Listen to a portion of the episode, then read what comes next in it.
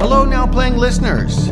This is your frequent movie review co host, Stuart, here to let you know about a contest we have because Facebook is Facebook. They like to make it difficult sometimes for guys like us to stay in your news feed. We're offering an incentive for you to go into your Facebook app, change the preferences, and make it so that you can continue to see Now Playing as part of your daily news feeds because they have a winnowing process. That means if we're not your closest friends and family, we may not be seen. And so if you go and make those changes, we are going to offer some prizes. First place, to book a copy of The Art of Black Panther. Second place, you get the soundtrack.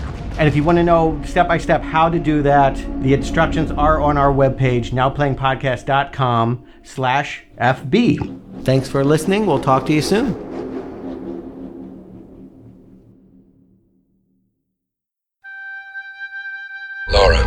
If you're reading this letter, I am no longer with you. there was more to my life than boardrooms and business deals. It also means I have failed and must place an awful burden on your shoulders. So, Lara, I'm asking you to complete my work, to find the entrance to the tomb of the dancing light. Time to save the universe again, then, is it? Absolutely.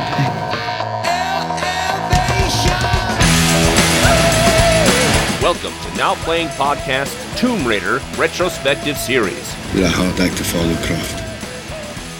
part of Now Playing's video game movie review series, Do you know I can't resist a bit of fun?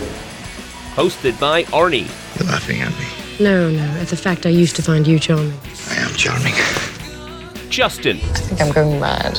and Stuart. Hello, boys. You're all wet. This podcast may contain detailed plot spoilers and mild language. It will be an adventure. Death is not an adventure. Listener discretion is advised. Are you truly prepared for what you're about to learn? Some secrets must remain secrets. I am mumbling These are very heavy burdens. I am prepared, sir.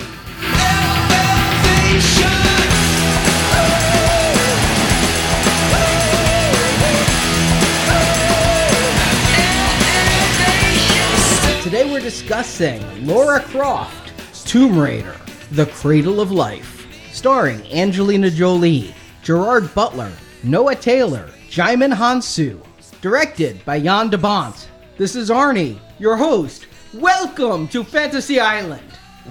Stuart, And this is Justin. The Cradle of Life. Who doesn't know it's in Africa? I gotta say. Boy, this movie, it's got a lot to learn. And it needed to improve. I think we were all saying a couple weeks ago Tomb Raider had some elements that were working, but it, it needed to up its game. So is upping its game getting the guy who made Speed 2 and The Haunting? Jan de Bont, just for those who don't know, and I feel like most people do, was a tremendous cinematographer of like every good action film of the 80s. Plus, he shot Roar. One day we're going to talk about it. My God. And after doing Die Hard and Lethal Weapon 3 and some others, he got in the director's chair. And his first one right out of the gate hit it out of the park with Speed, followed up with Twister, and then went to hell. he did Speed 2 Cruise Control, The Haunting, and this is his last directorial effort. And I don't see him doing any camera work since either. I guess he just retired. Yeah. It, it doesn't bode well, right? Like when I look at this is the movie that polished him off. I don't remember this coming out. I was actually abroad in the summer of 2003 and missed most of the things that came out. I never heard hide nor hair about this movie. Having not seen the first one, I didn't make an effort to see the second one. The only thing I could tell you was that they upped her outfit to be some kind of neoprene, like silver bodysuit. That's the only thing I knew. Yeah, I, you know, as much as I didn't see the first one when it came out, I was blissfully unaware of this one. You know, the first one at least had some fanfare behind it. This one, what, only two years later and nothing. I don't remember commercials. I don't remember tie ins. I don't remember action figures. Nothing. And I was there opening weekend. Of course. It was a big summer. I mean, if you were looking at it, it was the summer that we got our first Pirates of the Caribbean film that kind of took over. That was the one that I went like last weekend. It was the one I waited till every single person said it was good. We had Ang Lee's Hulk film. There were a lot of movies I was excited for Tomb Raider was one of them. I had bought Tomb Raider on DVD. I watched it many times in between, including leading up to this, doing my own little retrospective. Marjorie went with me again. It's a little bit telling that for both of these, Marjorie's like, I was there. I haven't seen this film. No, Marjorie, you were sitting next. I was. She has literally wiped these from her mind. Like she went and got neuralized by the Men in Black to forget she ever saw either of these. But yeah, I was there in July. I mean, it was this or Seabiscuit. Mm. Big summer, you say? Again, I wasn't there for it. I presumed that it was so bad that it stopped this because it's strange to me that Jolie doesn't have another Tomb Raider. I would have thought that the movie we're going to talk about next week would be her third effort with the character. I don't feel that she's so old she couldn't keep doing this. And again, I can't imagine any other actress doing it. So my question is, did she get tired of the series? You know, now that she's a director and a humanitarian, does she not want to do this anymore? Was the box office so bad that they didn't want to make it anymore? Or was Tomb Raider out of fashion? I think that Tomb Raider 2 was the last video game I ever played to completion, and I don't remember Tomb Raider 3 or anything else that came out after it. It feels like it had died. Well, Tomb Raider 3 came out in 1998. I mean, they were coming out one a year. As far as this goes, here's what I came into this review remembering. I remembered, yes, the silver wetsuit. I remembered that this was supposedly the better one, that this is the one people liked more. Now, in doing a little bit of research, it's not a lot more, but I remember at the time people saying this is the good one. They made it right. Now, why didn't they make another one? Interestingly, I almost never see this. They gave the sequel a lower budget than the original. It feels like they almost always back up the money truck for a sequel. The first one had 115 million. They cut this one back to 95 million. Now, at the time of release, Angelina Jolie is like, I'm done with the character. I've done what I wanted to do with the character. Mm-hmm. And you have to think that her life did change in that time. Her trip to Cambodia made her a different woman. She started collecting children the way I collect statues of Star Wars characters. She had started getting on the rocks with Billy Bob. She'd just be a couple years away from Brad Pitt. So she could very well have been done. That said, this movie wasn't a huge success either. It only made 65 million in the states. It only made 150 global, a significant drop from the first one. So, I don't think anybody was dying to return to this. It was seen like beating a dead horse. Well, what about the game series at this time? Was that keeping up? Interestingly, no. They were still putting out one per year, but reviews were starting to get a little bit iffy and Eidos had been bought. They'd licensed the games out to Ubisoft. Pretty soon they'd be bought by Square Enix. So they were still putting them out, but it wasn't getting the reception. And interestingly, 2003's The Angel of Darkness was the sixth and last one done by Eidos. They then took a couple years off They'd bring her back in 2006 at an attempt of a reboot, and then they'd bring her back again in 2013 rebooted yet again and were far more successful with their 2013 attempt, which is probably why we're going to be talking about her again. Yeah, so it's kind of all of the above, really, is that Jolie wasn't into it, audiences weren't into it, and the game's fire had gone out. So, all right, well, then let's get through it, Arnie. Give us the plot of Cradle of Life, and we'll see if this is the better one. Angelina Jolie again plays Lara Croft, the wealthy Englishwoman whose obsessive hobby is the hunting of rare, valuable artifacts. While deep sea diving, she finds the safety deposit temple where Alexander the Great kept all his treasures. In that temple, Croft finds a strange orb. She takes it, but crime lord Chen Lo attempts to kill her. She lives, but he gets the orb.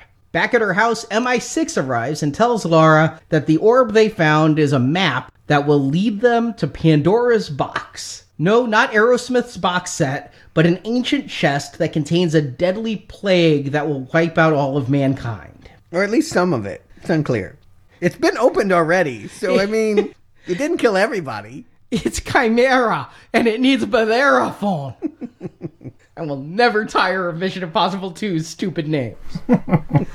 Also searching for the box is Nobel Prize winning scientist Jonathan Reiss, played by Ciarán Hinds. He plans to release the plague to wipe out most of humanity, leaving only himself and the very wealthy alive. MI6 wants Laura to get the box before Reiss does, because I guess they haven't hired Daniel Craig yet. But Laura says she can't do it alone. She needs the help of criminal Terry Sheridan, who happens to be Laura's ex lover, and happens to be played by Gerard Butler, and happens to know Cho Lin's organization and can help her steal the orb. MI6 agrees, and Sheridan is sprung from the Huskow. They go to China, kill Chen Lo, and get the orb, and it leads them to Africa, where they meet Laura's friend Kosa, played by Djimon Hounsou. But Laura is captured by Reiss, and he takes her to the Cradle of Life. They're attacked by weird ape ghosts called Bigfoots, but Laura saves the day by dropping the orb in a hole. This opens the Cradle of Life with the box. Laura and Reiss fight in an MC Escher land where they can suddenly walk on ceilings, and she knocks the evil scientist into black liquid that holds the box, killing him. But then Terry says he's going to take the box himself. So Laura shoots him, killing him, and puts the box back in the corrosive liquid as credits roll. All right, I'm just going to put it out here. This story doesn't hold together any better than last week's. it's different writers, but not better writers. I do agree. If, if you're going to the guy that wrote Paycheck, mm, maybe not. and the guy, Steven de Souza, who did write Die Hard and did direct and write Street Fighter. Oh. Uh, oh boy. It hurts. I know. Jim Hart's in here too. He wrote Hook and uh, Bram Stoker's Dracula and Sahara, another Indiana Jones ripoff from around this time. But let's go through it and see. The opening just is going to jump right in. We're not going to start with any of Laura's home life and anything of her butler and her techie. She shows up where a whole bunch of pirates or scavengers, treasure hunters. Okay, but with five o'clock shadows and rusty boats, they don't look very successful. They're all diving because they found this temple where Alexander the Great kept everything. He didn't like it in his house, he kept it in this temple by the sea. Now, did they find this because it opened up because there was an earthquake at the beginning of the movie, or what was the point of the scene with the earthquake crushing the people at the wedding? Well, here's what it made me think of. I don't know what the point was, but I remember one of the first viral videos going online and seeing footage was there was this wedding in Israel where all these people were dancing and jumping around and the floor caved in. 30 people died, including like the groom's grandmother. It was like a real tragedy, but they were dancing in a faulty building and they plunged through. And because it was a wedding, it was on video. They were taping it. You can see it. It's out there. So it made me think of that. I don't know why they would reference that. They play it like a joke. They're dancing and then they stop the traditional Greek music and they move on to some pop song. And we think for a second that maybe they're playing too loud, but no, it's just an earthquake that has unearthed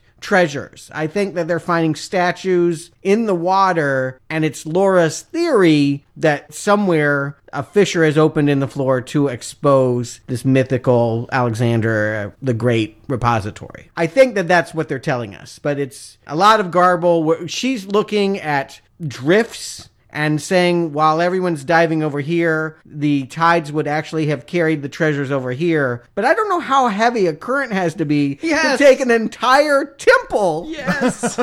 miles away from where it was founded. I agree. If it took an earthquake to bring it to the surface, because it's right there. The theory is, according to Jan de Bont on his commentary, the reason we see that wedding is because that wedding is where this temple used to be, and it fell off the mountain in an earthquake, which is why it's in the sea. It's not like Alexander the Great went swimming every time he got a new treasure. The the temple itself broke off from the top, rolled past the bride and groom. No, I mean hundreds of years ago. Oh, okay, okay, all right. I'm just checking because with these movies, they ask a lot.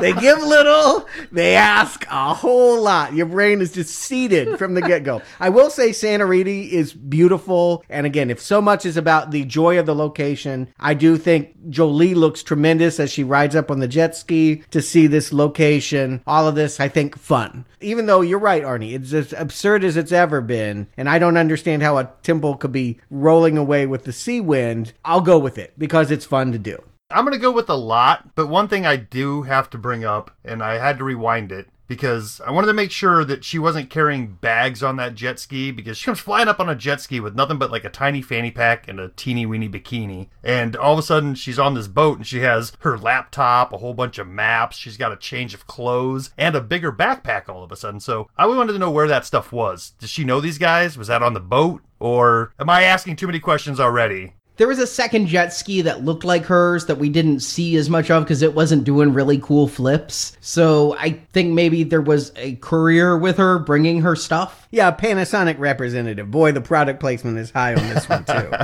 yes, absolutely. I, I actually, it's 15 years later, and I still think, damn, that's a nifty camcorder she's got going. But yeah, I will credit they never get her in the game outfit in this. They never get her back in the shorty shorts with the holsters and things. She goes through a lot of costume changes, but that silver one is something special.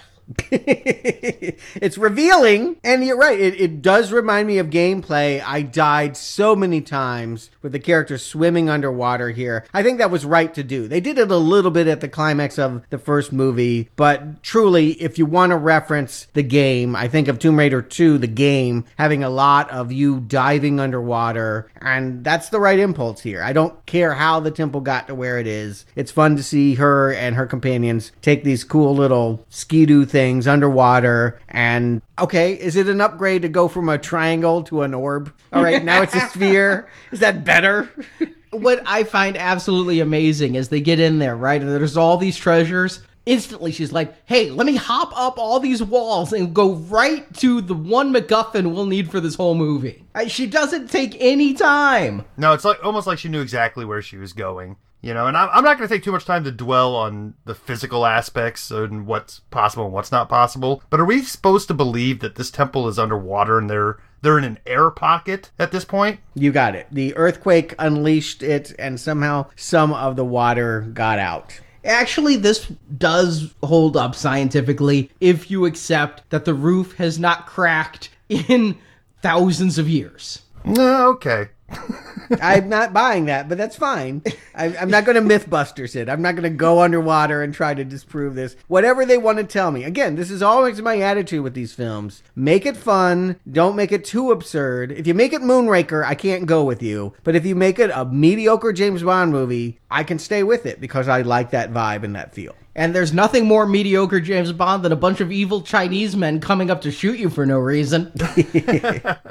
no, and yeah, I'm fine. I'm absolutely fine with the physics of it. I just need to know what perils we are actually in, you know, because if they're underwater, this adds quite a bit more danger to the situation when you know that the ceiling could come down at any time. Yeah, not only that, but they nick her and she's bleeding, and we know that the waters are shark infested. So of course she's going to have to swim up and even ride one. I mean, defeating the Bins and the villains to get to the surface, and yeah, they kill the friendly Greek fishermen. Like I thought these were going to be companions for her, but they're going to go back to Bryce and Hillary, and no, these new guys were just victims of this awful Chinese gang. Oh yeah, they get their throats cut quite viciously. It was it was a little shocking. You know, I mean, there's been people shot and killed in the movies up to now, but th- this felt a little gratuitous for what we've seen so far in the series. The throat cutting did seem violent, and it made me wonder how he could yell for help after his throat was cut.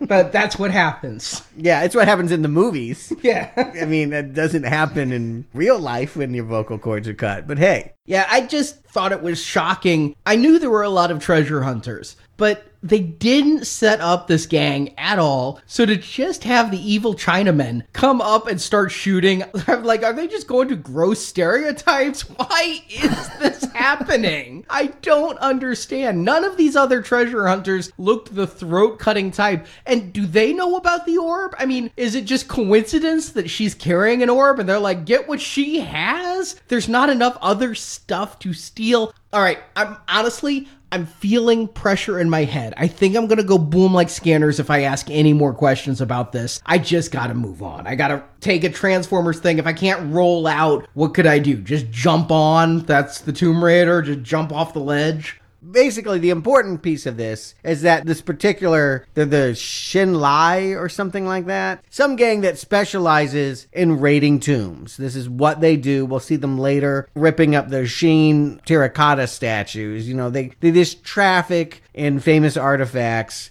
And so they're here to rob I think that it's happenstance that Laura is here too, and they just want to leave with the glowing orb that she wants. Maybe they know that it's important. Maybe they've already cut a deal with the villain of this film, but we will eventually find out that they are going to make a trade with this Nobel Prize winning scientist who has a need for this orb. Well, he also has a kick ass lab in a mall. yeah, he's got a lot. yeah, there's. Mm, So it just so happens that they find the orb, that Laura knows where it is, but she has no clue of its real importance. And Chen Lo and his men come in and steal it, and they probably have no idea of its importance. But then we have Reiss. And Reiss has been trying to sell great viral weapons, but there's too many cures out there. And so he thinks that he's going to sell for a hundred million dollars to these terrorist organizations, one that cannot be cured, and he's going to then go hole up in some vault somewhere while a plague wipes out humanity. Is that what the plot is? I wasn't sure. We, he's he's established talking about Mother Nature on a plane. That you know, I've developed typhoid and sarin gas, cholera. I've given you guys this collection of baddies that are riding the plane with him. I've given you guys all of this stuff, and Mother Nature always comes in, and somebody has a cure, or it burns out, or for whatever reason. And now we have a confusion where somebody's drinking wine, they spit up blood, and it turns out they were poisoned with Ebola, and he makes everyone else take pills because they're going to get Ebola? Well, it was time release is what I took, and he was giving them the anecdote.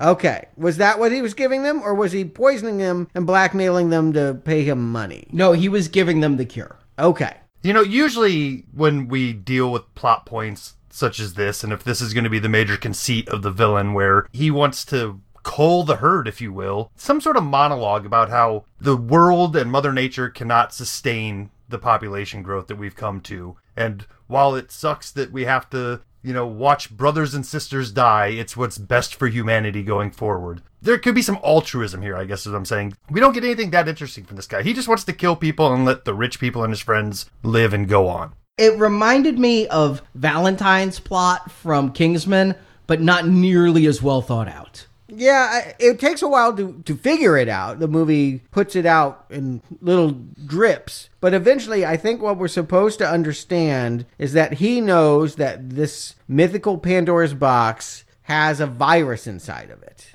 There's a story about an Egyptian that opened it and it killed a whole bunch of other Egyptians. But obviously, we're still alive. So even though we were created by this thing coming from outer space, I, aliens? Another comment? I'm not sure. Pandora's box comes from outer space. It creates human life, but Egyptians were already there to open it and also release a virus that kills some but not all. All right, here's how I took this. It's muddy. Mm.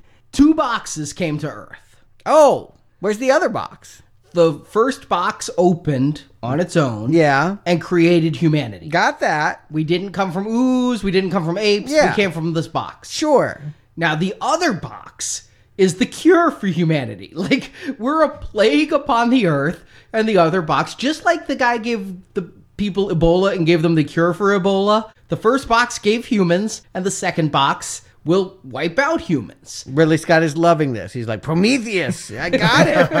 yes, I, I've seen this one before. So the Egyptians found the second box, which had been stuck in the cradle of life in Africa. So the Egyptians went to the cradle of life, opened the box. Yes. Got real sick. Okay. Closed the box again, and so many of them died. Okay. Alexander the Great Yes. finds the box. Yeah, he raids Egypt and similar things happen. Uh-huh. He takes it to his lunar temple that was underwater and then he moves it back?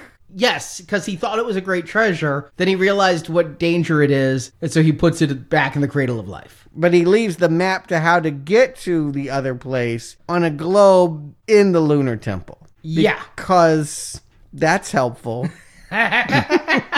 Did you say this was muddy or a pool of acid? yeah, exactly. I, there is that fine line where you can go with absurd, and now you're at the kingdom of the crystal skull. Yeah, we're in Crystal Skull territory here because, yeah, if you want no one to find it, you don't usually leave the trail of breadcrumbs. Yeah, this is unsatisfying to any question you could have. Any question you will ask about it, it will hurt you to ponder. So, can we still have fun in the face of all of this, knowing that basically this is another garble about things coming from outer space and shapes being important to finding keys to maps to other places that will eventually lead to something catastrophic? I could. If the action is as good as last time, I could. And Jan de Bont has given great action in Speed and in Twister, so he's capable. But man, this movie is so talky. The first half an hour of this is almost as deadly as whatever's in Pandora's box. When MI6 shows up, these nameless men at Laura's house and are like,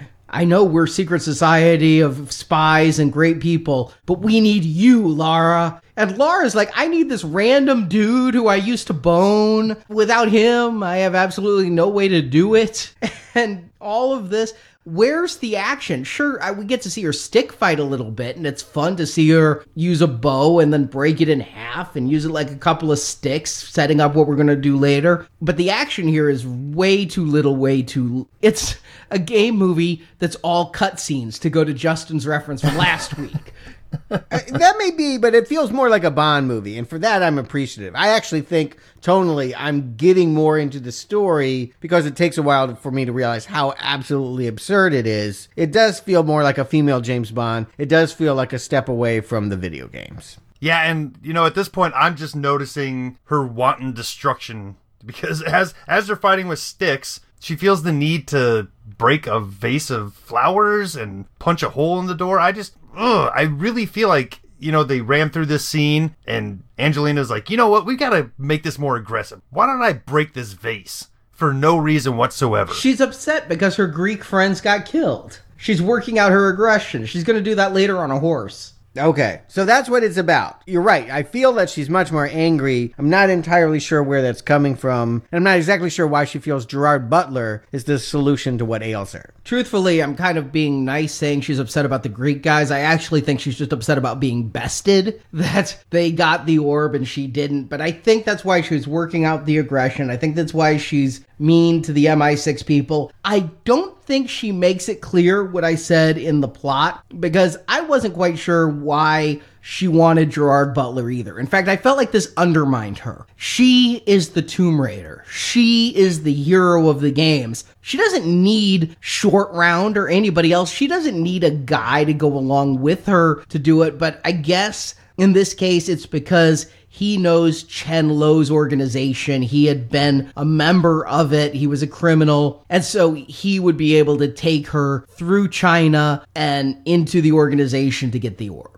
Not only that, but it's said something to the fact that she was going to be assigned MI6 agents, and that's just way too stuffy for her style. Bond was very uncool by this point. It's worth pointing out this is the era of Triple X. You scoff at the idea of British guys in suits as being the hero spies. If that's my choices, I'd rather have a dangerous Scotsman in a Kazakhstan prison. Sure, but outside of casting somebody who's a hottie at the time, I guess. It's a missed opportunity to cast somebody of Chinese or Korean descent if that's where the story's going. You know, in the first movie, we got a Brit playing an American, and now we have a Scottishman. Well, at least he gets to keep his accent, I guess. That's a good thing. Yeah, but why would he know so much about a Hong Kong gang, is your point? Yes, this is uh, geared for American audiences, and they're afraid of what an international romance or a non white character might do to this franchise. That last movie was very white, and this one is only slightly less so. And the non whites are usually bad.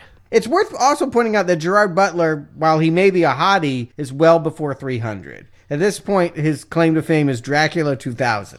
Yeah, and that's a bad movie. I saw that movie. Nobody should see that movie. I'm surprised they got him, but it again, they cut the budget on this. So I guess he's your lower rent before he was Bond, Daniel Craig. I will say this: while I don't think that he's a better actor than Daniel Craig, and I don't usually like Gerard Butler in much, I do think his character is a little more interesting. They make him have a little more sexual chemistry with Jolie. It's the same relationship. I mean, again, this movie is cut and paste from the last one. Instead of triangles, we get circles. Instead of Daniel Craig, we get Gerard Butler. But both of them are swooning and trying to get the approval of Jolie, who's not really into it. But I do feel like there is more chemistry between Jolie and Butler than there ever was with her and Daniel Craig. Well, sure, and that that comes down to just actual more screen time together. With Daniel Craig, it felt like it came out of nowhere at the end of the movie that she even cared for him. But here, it's established with her asking for him and then going to the prison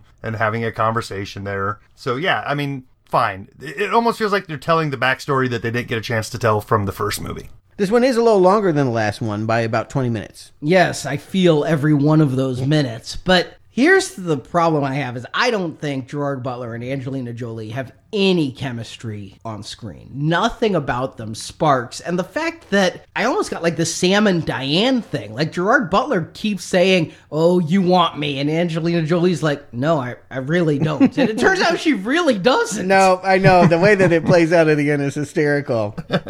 he really is very deluded man. I wish that I felt the heat. There's that one scene where he tries to bed her and she seems really into it and wraps his, her legs around him. Of course, that was in all the trailers, but then she handcuffs him and we know who Angelina is. We all think we know where this is going, including Gerard Butler, but that's not it. She really doesn't want him. So it is so much like Daniel Craig, down to the fact that I don't understand why I'm supposed to care about this guy. If he can get her into China, great, let's go to China and do that. But why he sticks around after that, he's really a dead weight. Yeah, I just don't think that in either movie now we are finding foils for her that match the spirit or the energy or that get something more out of Jolie. At this point, we want to see her do more, and nothing, none of this material is getting her there. She's also got Bryce and Hillary again, but they mostly spend most of the movie cramped around a laptop giving her advice through Google Glass. Can I just say though, at least they're all better than Benjamin Bratt and Catwoman. I mean, the Tomb Raider movies have better males than Elektra and then Catwoman, but they're just they're not working and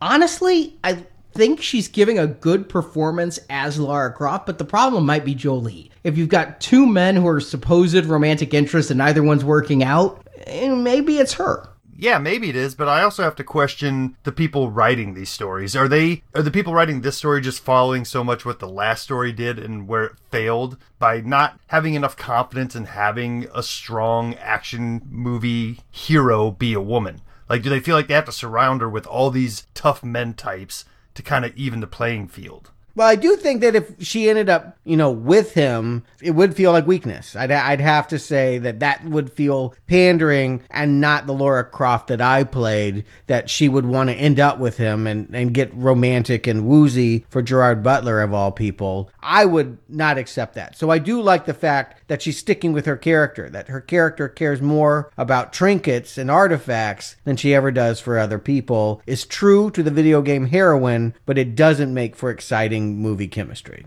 No, and you know what else isn't exciting? People pretending to ride motorcycles on green screen.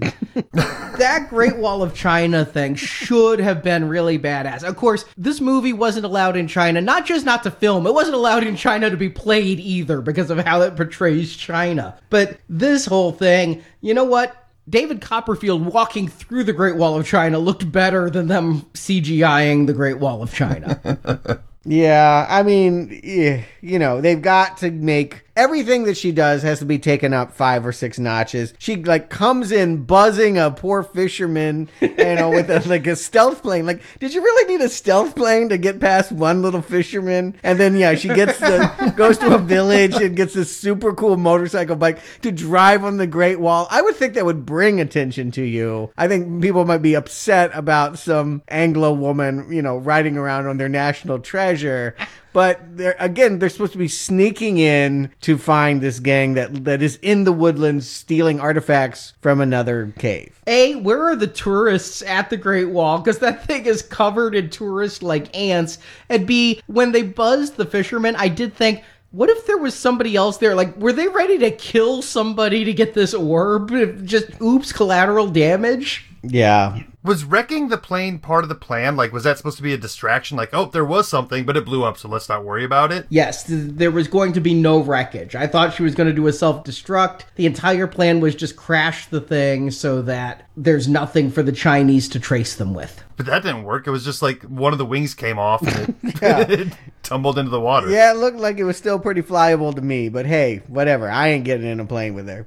And I mean, there's so much. The fact that she ejects them so close to the mountain makes me think momentum alone would still crash them into the mountain and leave them like bugs on a windshield. But alright, they finally ride their motorcycles to the gang. Yeah. Who uh, the plan was to get caught, I guess. He, he is uh, a barter chip? I, I'm not sure exactly that I understand what the point is. But, you know, she knows once she has a face to face meeting with Chen Lo, she can barter and negotiate the deal that she wants. No, we're supposed to not trust Terry. He doesn't tell her that the plan is to get caught. And so he leads them right up, they get caught. And then he says the only way to get in is if they know we're getting in. We can't possibly sneak in, they'll kill us. So we have to go in as their prisoners and then work it from there. I see. So she felt duped by that. Yeah. I didn't get that exactly, but she did have a gun out. I don't know. I don't get them. Yeah, I mean, it all, it all just feels like moving the plot forward so we can get a change of scenery at this point. Yeah, and again, I'm a big fan of that. I have not been to China, but it was kind of fun to see this and the Xi'an Terracotta Warriors, all of that stuff. I mean, it's what a Bond movie would do, and it's what I want to see in this film. Do I love the fact that she's running through the statues and, you know, avoiding the spears and all of that? I would say it's competent. It's not great action, but it is holding my attention to a degree. Am I the only one disappointed that the statues didn't come to life and go to war? I really thought that was going to happen after the last one. I mean, they go into all this about the terracotta warriors. I'm like,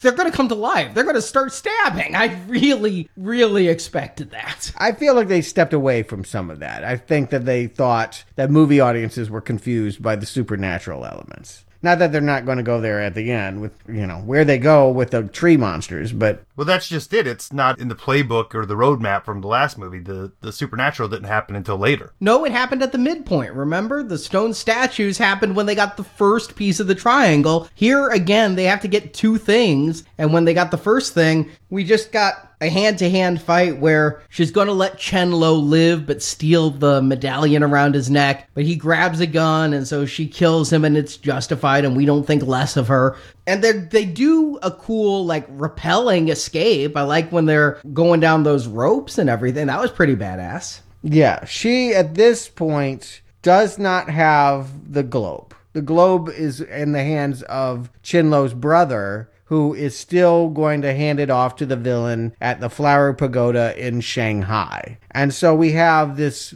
weird stakeout of a again it's china. Where are the people? There's nobody on these streets but there is a city pagoda and a giant helicopter is landing to exchange money for orb. And Lara decides it looks like those rides that you can put a quarter in at Kmart and you just kind of go around like she's going to ride a neon sign very slowly across a wire and hope that no one notices. That was crazy to me.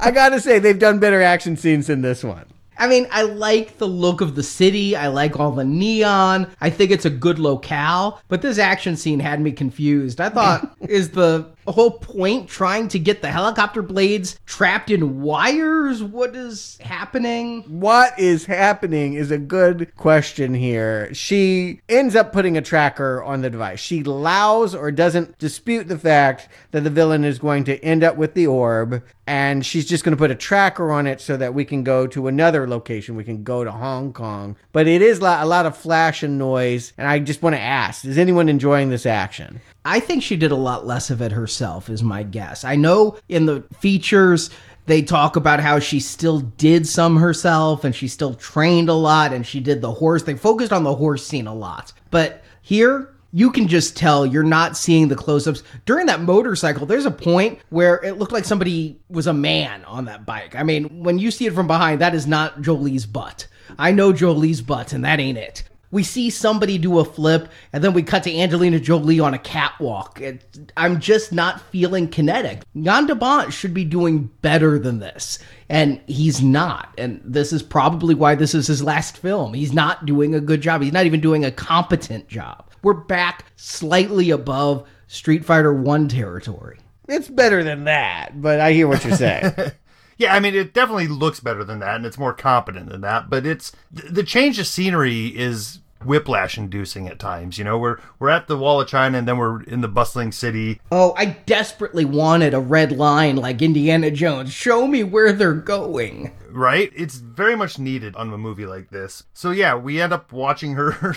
the way she launched herself off that neon sign should have thrown her right into the helicopter blades. Again, you know what I'm talking about when you're a little kid and you ride the pony just going around in a circle? I'm like, this is what you look like. You do not look like a badass. that does not look cool. Not even in slightly. You look like, oh, one day you'll grow up and be a real action star. I think that's going to be the theme with a lot of the action pieces here. You know, later on, they jump off of a building with squirrel suits, and that does not look nearly as cool as they think it does. Yeah, here's what I'm guessing. Because we're in Hong Kong and China and Shanghai, all of this stuff, I feel like there's a lot of glass and a lot of two fisted guns. Hong Kong John Woo, right? Jan de Bont is trying to make his homage to all of those hard boiled, the killer, John Woo Hong Kong adventures. He's inspired by these locations and he's trying to do that kind of action and not necessarily the action of the video game, which they were so meticulously recreating in the first film. I think the two fisted guns is very much in spirit of the game because that's her big thing is having the two pistols. But yeah, a lot of this isn't feeling it. Tomb Raider does not really go to the cities. No. Tomb Raider is all about going to remote locations and tombs. So this is feeling far more James Bond than it is Indiana Jones or Tomb Raider the game. Yeah, and Lara Croft never goes to the mall. We can all agree, right? When she follows that tracker to a Hong Kong shopping mall, this is a strange choice indeed. yes. Why, why, why, why are you doing super secret disease stuff in a mall? Yeah. Haven't you seen Gremlins 2, the new batch? I mean, Yeah, that was called a parody. that was intentionally farcical. And this, I mean, I think there's an element of that, but this is not Roger Moore. This is not a serious action movie. This is not Jason Bourne. The tone is not such that I feel like it's either funny or to be taken seriously. So the idea that we, yeah, ultimately had this genetics lab in a shut down hot topic and that she's going to come in guns blazing and do a million John Woo references with broken glass just feels that Jan de Bont is trying to do other people's movies and not giving this a go as a video game movie. And I think the screenwriters are to blame there too. I mean, he didn't write the entire script and somebody decided to take them to a mall and take them to a city. I'm sure he was involved in the scouting, but it was written to be this way and it just doesn't feel natural. It doesn't feel right that she's breaking in there and using her little camcorder to try to map the globe. Although I'll admit, I did get a smile when she goes into that house and is like, Can I use your television? And hooks up all the wires and things and teleconferences with Bryce. How much gum did that little girl have in her mouth? Mm-hmm. At the dinner table. Yeah. That was like a whole pack of Big League Chew. yeah, and all of this, I'll never understand it. I don't even want to go into it. But supposedly, it requires sound vibrations of some reasoning that playing sounds for this orb is what's going to get it to project. Oh my God, the cradle of life is in Africa. We all know this, right? I mean, that's. She's an archaeologist? Yeah, right? I thought they were just projecting Nat Geo in a 3D mo- mode there. Like we're seeing helicopter shots of rhinos running and giraffes mating. This was one year after Attack of the Clones. I thought they were in Yoda's map room.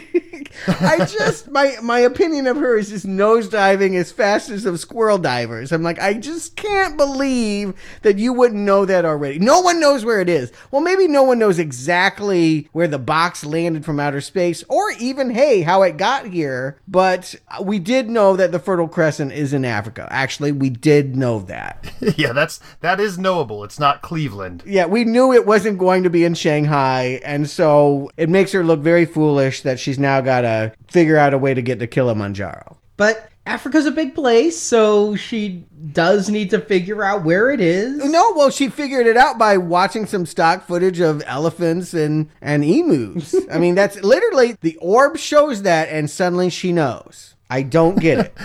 Yeah, the exact location too. It's just it's amazing. Right, because she's been everywhere in Africa. When she catches up with Kosa, she's like, "We haven't been to this mountain, right?" But apparently, she's been to every other one. She can look at the stock footage and knows that the climax must be here. And we do get a before he was really famous, Djimon Hounsou. No, he was already up for Oscars. He had been in Amistad, but no one saw Amistad, so you're kind of right. Yeah, I, I did not see Amistad. All right, I'll be honest, I didn't see this guy until probably Constantine, then again in Guardians of the Galaxy, so. Oh, is he the guy at the beginning of Guardians of the Galaxy? Yeah. Yeah. Blood Diamond and this one, he's been up for Academy Awards, but yes, I think it's still most famously known for who? When when when you say Star Lord. Yeah, that's that's his claim to fame right there. And you know what? This ain't going to get you famous. This is really a 1930s ooga booga. All he's missing is the bone in his nose. I mean, there's no dimension to this character at all. He's literally just her Jeep driver. I'm looking for somebody that has chemistry with Jolie. I would think that this was another opportunity, but he is yet another a boring foil for this chick. And they kill everyone but him.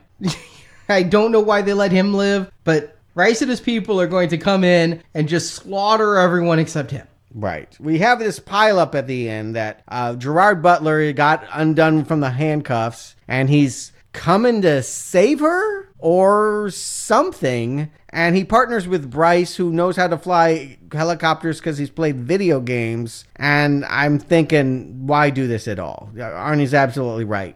All we needed this character for was the gang part. Don't bring him here in Africa. You have Djimon Hounsou. You just do that do him, do this at the ending. Don't try to bring Gerard back. Yeah, but you know, at the same time, our ultimate villain isn't much of a fighting type of guy. You know what I'm saying? So it's like, what are we building up to other than a betrayal that you see coming a mile away? I guess that's right. Is that this villain is very unsatisfying. I just I judge him very harshly for being a virologist who claims to have a cure for a disease he's never seen before. I just No, he's lying. He's lying that he has a cure. Yeah, he's telling these people, "Hey, I have a cure for this disease." He's telling terrorists, "I am the only person who has your cure." In truth, there is no cure. The terrorists are going to be killing themselves, and he is just going to hole up somewhere hermetically sealed with the people he chooses to go with him, and they're going to be the only ones who survive this plague. And why is that a fantasy? Because there's too many people on Earth. He says that? Yeah. No, does he? Or is it just kind of implied? Yeah, I think you're making some of this up. What I heard was he was going to have the terrorists get blamed for releasing it, but that he wanted it released because I don't know. Yeah, there was some kind of purge, maybe, but Yeah. not, not everyone will die. And he definitely said something about there's antiviruses. No, he lied to them. Otherwise, why would they release the plague? You know, that even terrorists don't want to completely destroy themselves. Okay, all that Mother Nature talk was to say he was looking for a disease that would have no cure, so that he could finally, his whole goal and all the time perfecting sarin gas and all of this was to create something that humankind could not live through. Yes. That is a very bizarre individual indeed. all right. Especially since he once won a Nobel Prize. yeah, yes. You're going to get that rescinded, I'm pretty sure, when you open Pandora's box. Be that as it may, there's some very confusing moments here where he know he's got the orb and he's got the map, but somehow Jolie knows more and she needs to walk him there. And so they're walking through a dead forest and the gremlins come. this is Harry and the Hendersons, right? what is this? It is Bigfoot. They call them Bigfoots. Okay. And it's Ghost Ape. Yeah, there's baboons that are there, and then there are, I guess, monster baboons that. Uh, again, I like in the video game, it's always fun to have those big boss types to battle with. You want to have that element, but you want to set it up. Otherwise, it's looking like Crystal Skull. Right. And, you know, I mean, this is the video game conceit here. This is where you get not only a big, ugly creature, but a big, ugly creature that you can't really even see. It just kind of bamps out of nowhere and it disappears just as quickly, but it grabs its victim and drags him down with them. I didn't understand why he needed her. Did, because she had the map? Does that physically protect her to get to where she needed to go? Or was he just trying to use her as protection? Because that's not going to work. He can't kill her because she's the star of the movie, is what it feels like. I need to keep you around to monologue to until you can take the globe and stick it in the hole that we didn't know it needed to go in. This is just like the game. Because in the game, you're supposed to do a whole lot of stuff that I could never figure out how you were supposed to figure out how to do. Somehow, she had to drop this thing. It almost looked like skee ball because the hole was so perfectly suited. I mean, she doesn't throw it, she just drops it, but it feels like she's dropping it down a ramp or something that just makes all of the ghost apes disappear right before they get the bad guy. You know, she could have held on to it just a moment longer. It would have gotten the bad guy, and who cares? Yeah, so many weird choices here, but okay, so we get to the cradle of life. It looks nothing like a cradle or much of life in it. It does look like an MC Escher painting, as you described and it leads to a pool of bubbling black acid that we're told is created from Pandora's tears. So there really was a Pandora? Like that's not just the myth part of it? I thought this would okay, whatever. Yeah. I'm walking away. It doesn't I know that I have said already I am not rewarded for asking these kinds of questions, so I will stop. But I do feel like there should just be more to a climax than pushing the bad guy into a pool of acid. All right, well, there was an alternate ending they filmed, but it was actually their backup ending. The studio didn't like the ending they got. Mm-mm, neither do I. They didn't like the Gerard Butler turned traitor. They thought audiences wouldn't like it. He should be more romantic. Okay. So there was going to be a longer fight between Reiss and Croft, in which Reiss accidentally shoots and kills Gerard Butler.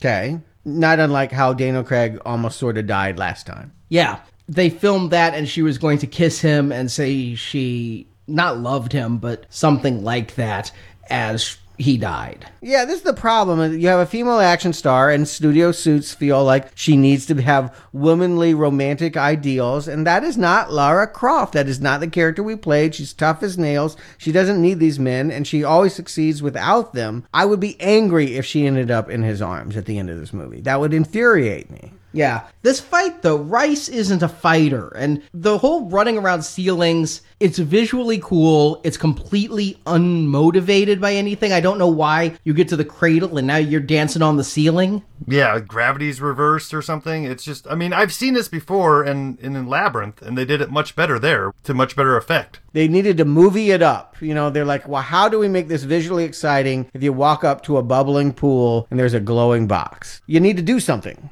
This would be fun to play in a game, though. That'd be kind of a neat little thing to be, you know, having to find your opponent above you standing on the ceiling. I agree. I would have enjoyed fighting the ghost baboons. I would have enjoyed being upside down. But as a movie, I'm definitely not. Because when you're watching a movie, you're looking for motivation, you're looking for characters, and you're looking for more than cutscenes. Lightning struck. I just had the idea that could fix this whole frickin' movie. Midway through, Gerard Butler turns evil. He joins up with Reiss in exchange for being one of the chosen ones to live and a whole bunch of money and all of that. Now you have an adversary worthy of Lara Croft. This end fight could be her versus her ex lover working for Reiss because her beating up an old man is not really making me feel good. Yeah. Yeah, but if you took her and Gerard Butler dancing on the ceiling while fighting each other, you could have a really decent tete a tete there, and then his death killed by her would have even more meaning and the betrayal would hurt worse. And then you have a reason for him to be there because Reiss just doesn't have a good henchman, and I think that's a big problem. Well, he had a better one than the guy did last time with the long hair. Uh, This guy, uh, what was his name? Mr. Pibb last time, or Mr. Pims. I don't remember this guy's name. Mr. Pibb. Sean? Yeah, Sean. We're going to be seeing him again. He's the star of Far Cry whenever we get to that video game movie. Till Schweiger. Yeah, he's just some Aryan looking guy that I think gets gunned down in the lab. Yeah, he's killed way too early. That would be a perfect time for Gerard Butler to step up and be a bad guy. I think that betrayal would have strengthened Gerard Butler being here and given us a much better ending fight than we have. Well, sure. It would have also streamlined the whole need to go to Shanghai and bring in that other gang. You know, we, we don't need that other gang. You could have just had Reiss getting the orb with his own henchmen somehow. You know, we didn't we didn't need this whole Shanghai sidekick, and we could spend more time maybe doing some Tomb Raidery stuff if we're gonna have a lab set in a mall. Maybe she has to fight her way up the levels through his goons to get into this unprotected lab next to the Orange Julius. Yeah.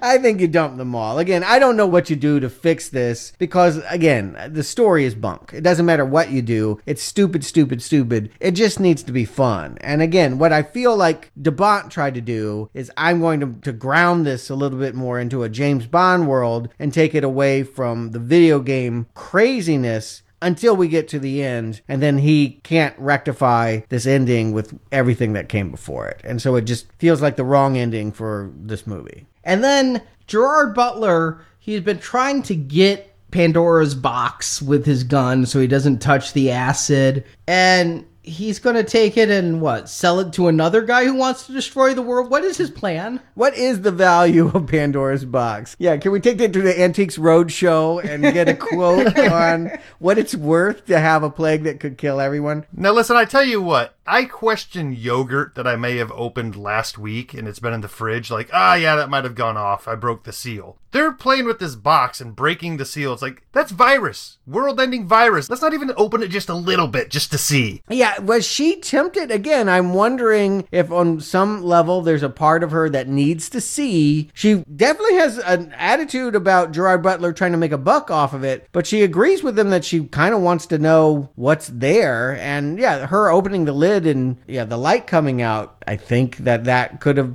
done some bad in the world. Yeah, I don't know why it's light. It's a virus. I don't know why it looks like Marcellus Wallace's briefcase. it's a glorious virus. You know, I mean, maybe it's there to show that she has integrity, but uh, not as much integrity as in Indiana Jones. I mean, Indy wouldn't have even thought about opening that, but she's tempted a little bit, then thinks the better of it. Yeah, it's getting back to the myth maybe about how, you know, Pandora actually opened it and closed the lid right at the last minute before Hope got out. And so all the evils of the world are out there except Hope survives or something. But, you know, I- I just, again, too many screenwriters, too many vague ideas. Maybe that could have worked in some iteration. It does not. This climax just flat out does not serve this movie and what they've been building towards. But we're going to end on a happy note. After she just killed her lover, friend, guy, dude, she's going to go and see Hillary and Bryce are getting married. Not to each other, though. I think it was. No, no, I think it was the women braiding their hair. Oh, well, they seemed a little old for them. I honestly thought Africa was just way ahead on the gay marriage thing. Maybe I I couldn't say. I do know that again, it feels like they didn't have an ending, and uh, they just rely on the soundtrack. I got to know, Arnie. The only thing I'm curious about is, uh, do you like this Linkin Park sound alike kind of stuff more than U2 and Basement This soundtrack let me down. And yeah, perhaps it's the fact that it really was that Korn period, filter and POD. I guess I was down for like the Moby Crystal Method kind of dance stuff that harkened back to the first film. But yeah, there's a song on the soundtrack called I Hate This. And yeah, I hated this. Yeah, I'm, I'm glad. I'm with you too. I have some soft spot for 90s techno and dance, but I have no love at all for the rap metal period. That was just garbage. Filter gets close to being okay, but they were very much take it or leave it. It wasn't here in this soundtrack. Yeah, I actually have some affection for the hits of the time. You know, did it all for the nookie, mm. down with the sickness, some of that other stuff. I mean, I can go with that, but this is like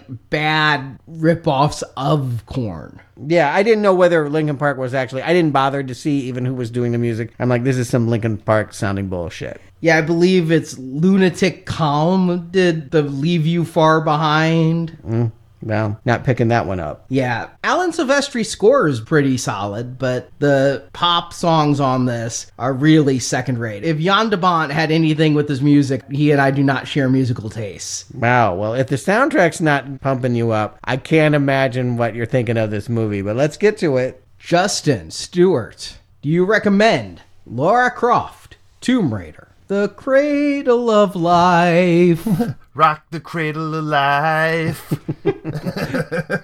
Justin. Ah, last time I was walking that line and I landed the needle just barely on this side of a mild recommend because there was things that were working and things that I could look past and overall we had a tidy hour and a half movie to deal with. Here, I feel like they've upped everything and not in a good way. You know, remember Spinal Tap, you know, will these go to 11? It's not always good to go to 11. They upped the action, they upped the corniness. At one point, she punches a shark that growls at her underwater and then she rides it to the surface of the. Oh, okay. I thought that was semi badass. I mean, punching a shark. And again, I was thinking of the video games about how you always run out of air. I, w- I was wishing for a shark that would get me to the surface faster. Yeah, you'll get the bends and you'll die, but never mind any of that. I did wonder about that.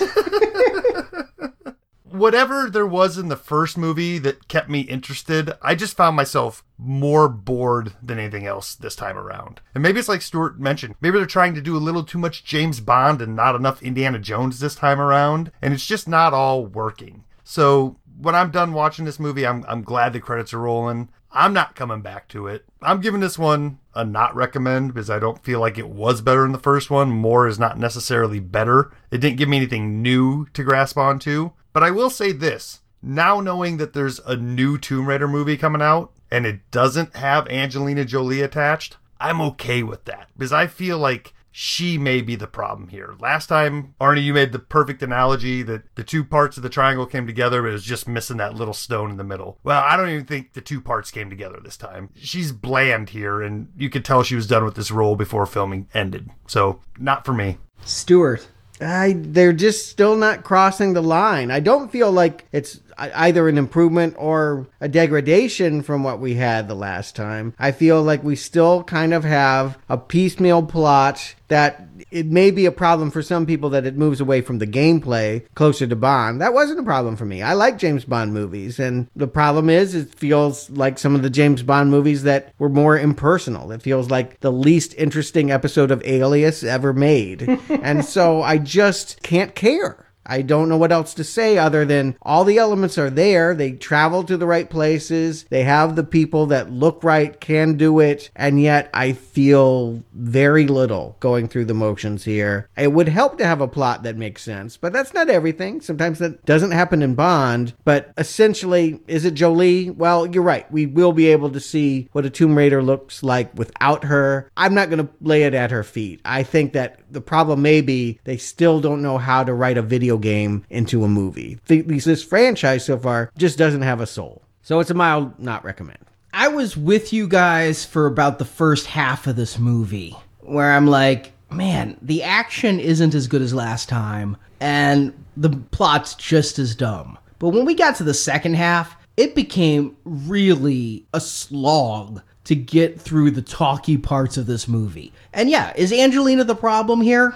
I can't tell. I honestly can't. I don't know enough about the production despite watching all the bonus features. She seemed pretty game. She seemed pretty excited to be reprising the role. Maybe she's a better actress in the bonus features than she is the film. I don't know. But something is off here. I'm willing to point all the blame at our writers and director, though. I think that the action scenes weren't as inventive nor were they filmed as well. They weren't as kinetic. In the end, this movie lacks what the last one had fun.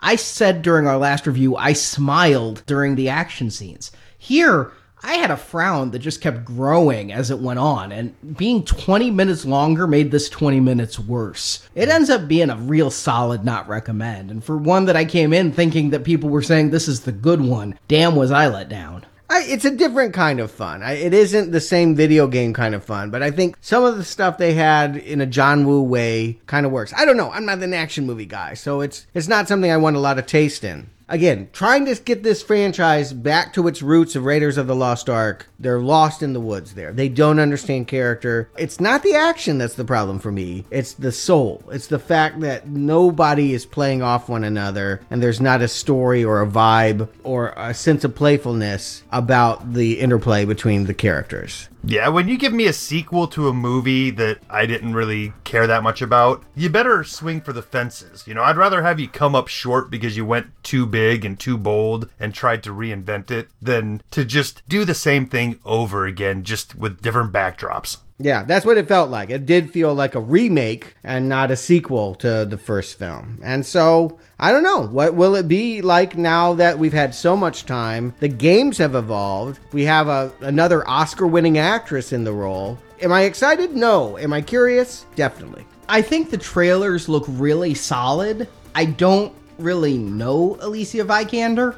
I mean, she was in that last Jason Bourne movie. Yeah, I don't really know her though. She won the statue for Danish Girl. Didn't see that one. And I can't say I'm excited either because I had absolutely no plans to see that movie until we're doing this retrospective. But given that we are doing this retrospective, I think it really has a shot at being one of the best video game movies we're going to cover the whole time. I don't know the director either, though.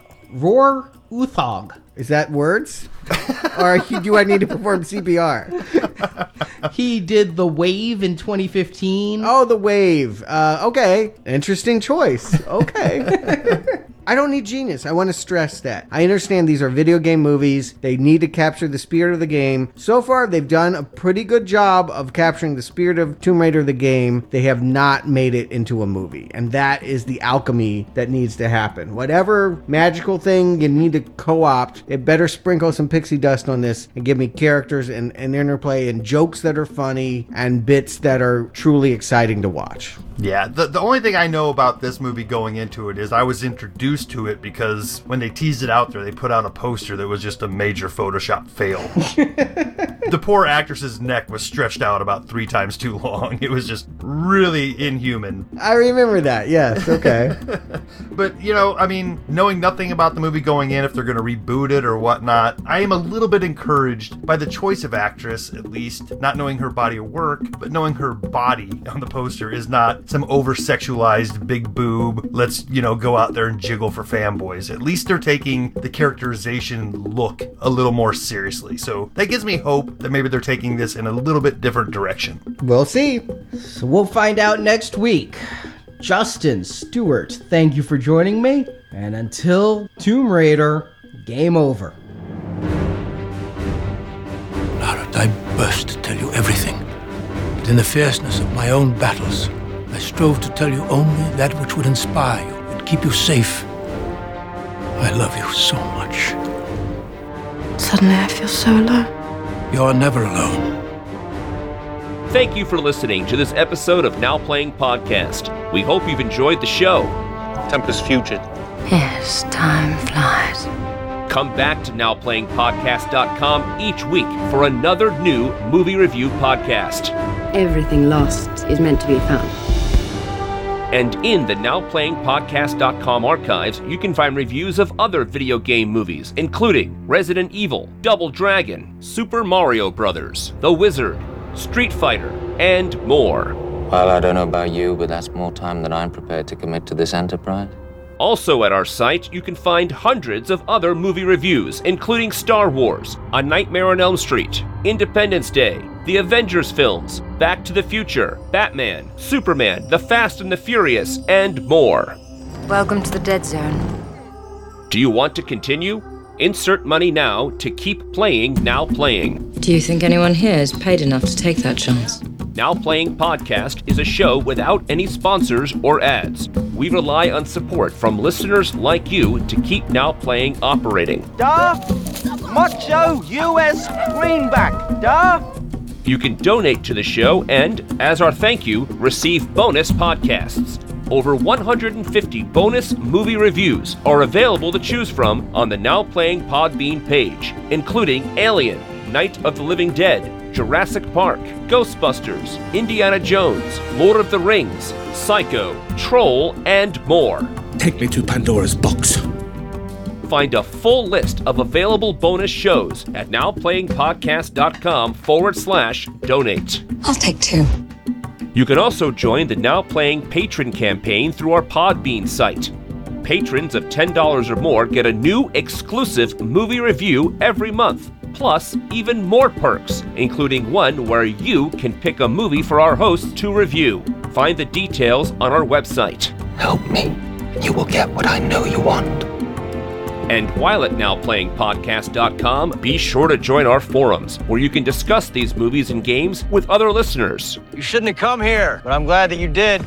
If you want even more Now Playing reviews, place your order now for the first Now Playing book, Underrated Movies We Recommend. Get reviews of 125 films our hosts love.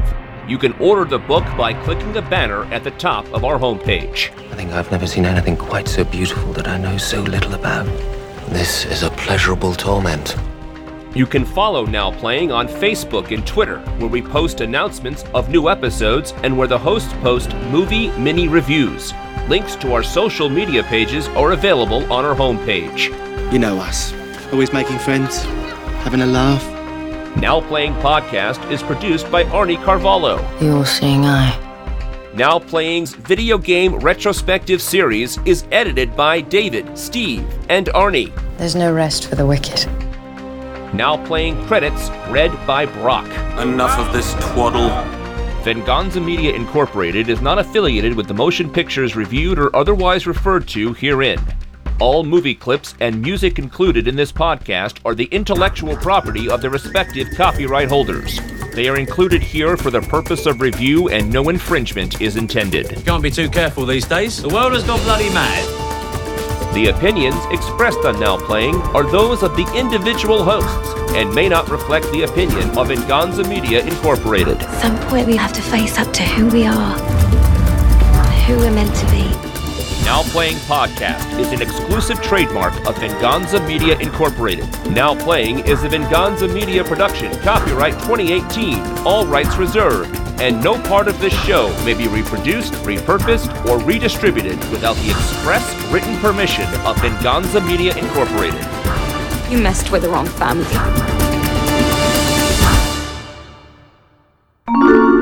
Ciarán Hinds, Jaimin, Chaimin, Jaimin Hanso. Digimon Honsao, I think.